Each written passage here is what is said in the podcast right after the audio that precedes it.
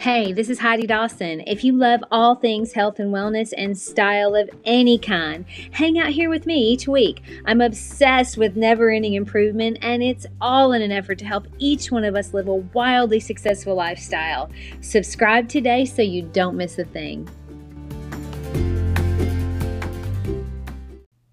Hi, guys. Welcome to episode 277 of the Wildly Successful Lifestyle Podcast. I'm glad you're here. Now, I'm kind of telling on myself in this episode, and maybe you relate, maybe you don't. But I got to tell you, if you're interested in longevity like I am, this is a good episode to take in and also maybe to share. So, prior to COVID, my husband and I worked out with a trainer, the same one, for several years. I complained a lot and fought him on things I didn't want to do all the time. All right. Things he knew would give me longevity and keep me safe during my workouts. Things like stretching, foam rolling, doing non weighted sets for warm up. I mean, I, I scoffed at these. Like, I didn't want to do them. I felt like if I didn't just push weight, I wasn't getting a good workout and that it was a waste of my time. my husband, on the other hand, he never fought him. He just recognized immediately the value of the knowledge behind Kevin's experience with injury and how to prevent it. And he accepted it as a crucial part of longevity and his workout. So, fast forward to post COVID. I mean, obviously, for the, last, for the last two years, we weren't doing much at all with Kevin. But my husband has started working out with him again, and I wasn't quite ready to commit yet. But here's the thing over the last three years, I've been doing my podcast, which takes a lot of self work.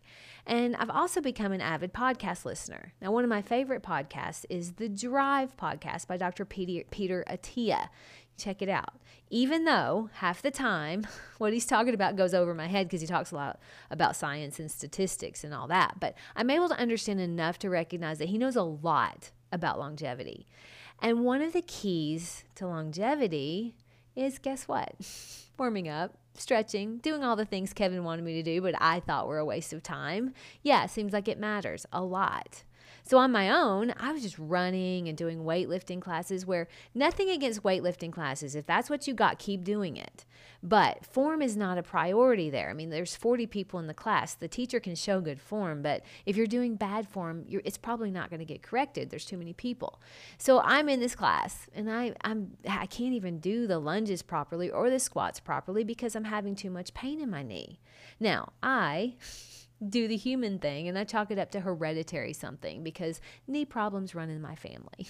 That's the easy way out. I do the best I can, but I realize I'm not going to build muscle in my legs if I keep having this knee pain. Okay. And Dr. Attia talks a lot about proper form and proper warming up everything he's been saying sounded very familiar because I've heard it before from my very own trainer, Kevin. I just didn't want to believe him at the time. You see, I was being what I consider superficial about my workouts. I only wanted to, to work on the pretty muscles. That's what Kevin called them, the pretty muscles. The ones that I could see when I wear a sundress or the ones that keep me fitting in my skinny jeans. But longevity requires more than that. I mean, longevity obviously requires your body has more muscle and less fat. I think we all know that, but it also requires for us to be very flexible and have grip strength. As we age, those two things, flexibility and grip strength, are just as important as having muscle and not too much fat. Now, one of the big things to help grip strength is something called dead hanging. I'm going to tell you what that is in just a minute. But Dr. Attia has done tons of statistical research on longevity, and dead hanging is one of the keys to being able to live longer. You know why? Because as you age, if you fall, being able to grip something to keep you from falling is huge. Guess what Kevin used to want me to do years ago? Dead hanging. I used to think that was just the dumbest thing. I wouldn't even do it. I know you're probably feeling sorry for Kevin right now, and you should. but this month, I started working out with Kevin again once a week. And I made the decision that I'm not going to fight him on anything because I know he knows what he's doing and I'm just going to trust him. So we are dead hanging. We're doing farmer carries, which I'll tell you what those are too. But we're stretching, we're warming up really well, and I'm not arguing with him about any of it. And guess what? My knee pain, it goes away after all the warm ups we're doing. I just wasn't getting the proper warm up and didn't realize it. Now, the reason I thought this was a good topic is because, of course, we want to look great as we age, but we also want qual- our quality of life to be really good as well. And all of those things, stretching, warming up, and grip strength, that's all a big part of that. Now, Dr. Attia's suggestion was that a 40 year old fit woman should be able to dead hang for a minute and a half. And basically, what dead hanging is, you're just hanging from a bar, you know, by your hands.